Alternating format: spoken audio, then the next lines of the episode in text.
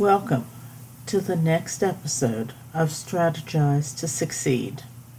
Selectively applying the strategies which we discuss each week will help you as you progress from conditions to opportunities to successes. In today's episode, we are going to once again examine the concept of resilience.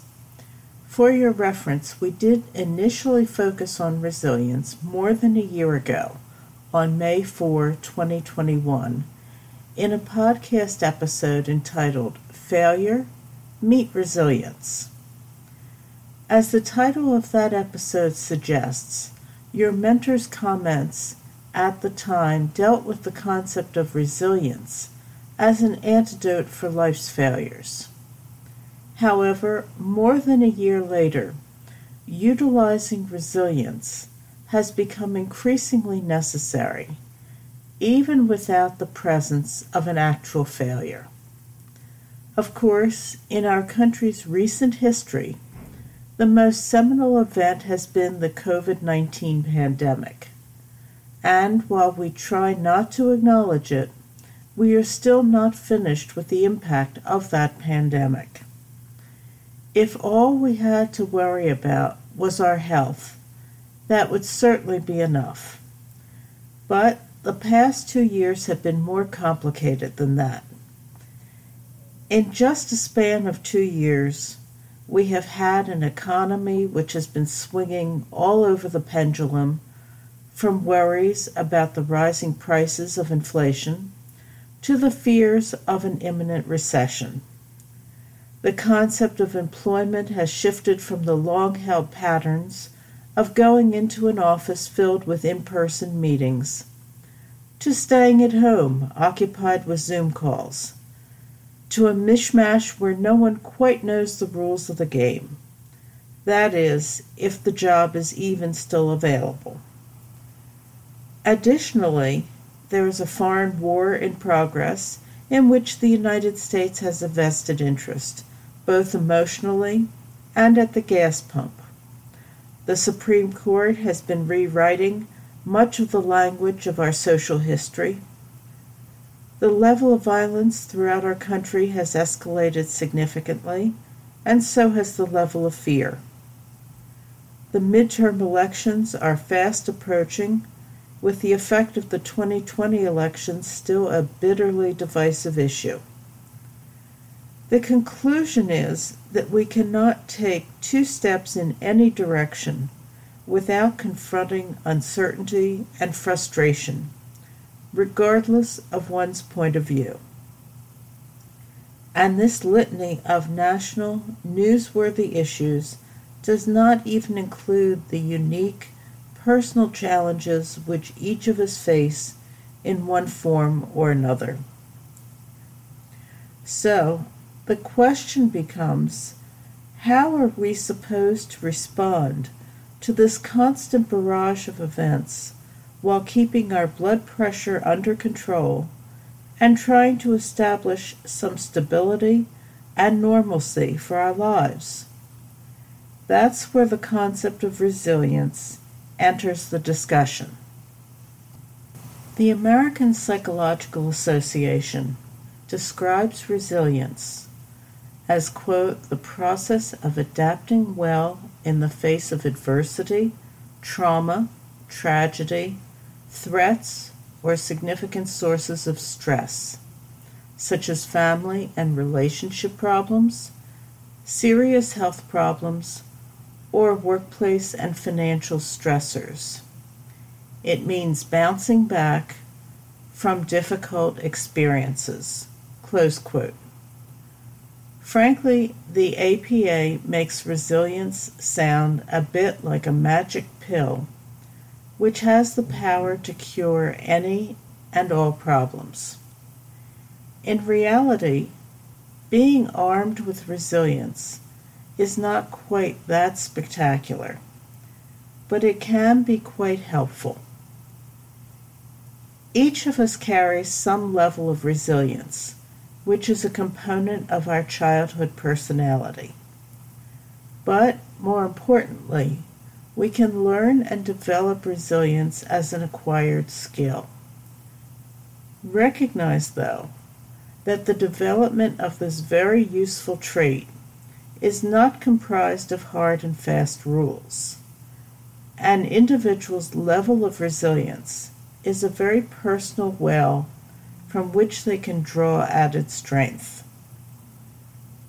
To develop this level of well being, it is necessary to be flexible and be receptive to change. Accept that you are able to control only certain situations. Don't allow yourself to agitate over anything which you can't control. Regardless of how challenging the situation you are facing, it is important to remain optimistic. Be patient and tolerant, and remember to show gratitude.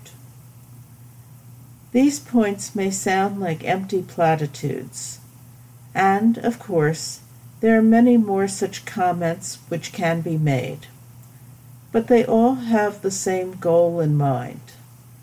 The objective is to lower your stress level so that you can be more clear headed and open to addressing the specific issues which require your attention. In an article entitled Resilience Skills, Factors, and Strategies of the Resilient Person by Leslie Riopel, reference was made to an approach used by Dr. Deborah Serani, a clinical psychologist, to convey to her clients how to apply the concept of resilience. This process is called the four factor approach, and it follows a prescribed pattern. First, state the facts.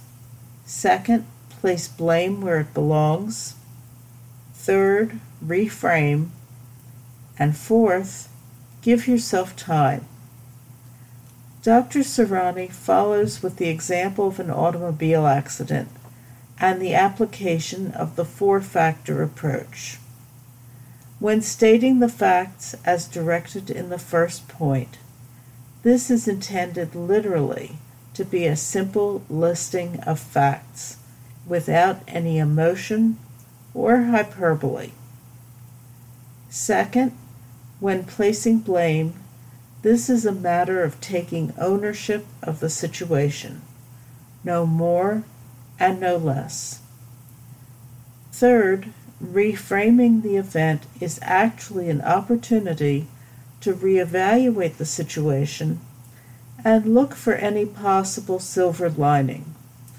Or, as Dr. Serani shows us, consider how, quote, things could have been worse Reframing involves looking for the bright side of the situation and finding something to be grateful for.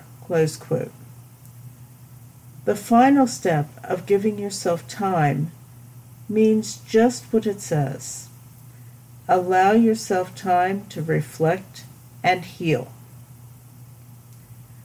This four step approach to enhancing one's resilience is very simple and straightforward.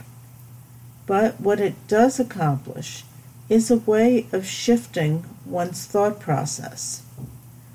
The most important step is number three, where one looks for the silver lining. Focusing on that concept is at the very heart of resilience. Instead of becoming mired in the problem one has, the objective, instead, after reviewing the actual facts, is to apply one's attention to the notion that things could always be worse. It is this optimistic point of view, combined with one's flexibility, which will enable one to develop their ability to behave in a resilient manner. In the same article previously cited, there are certain key elements to integrating resilience into your life.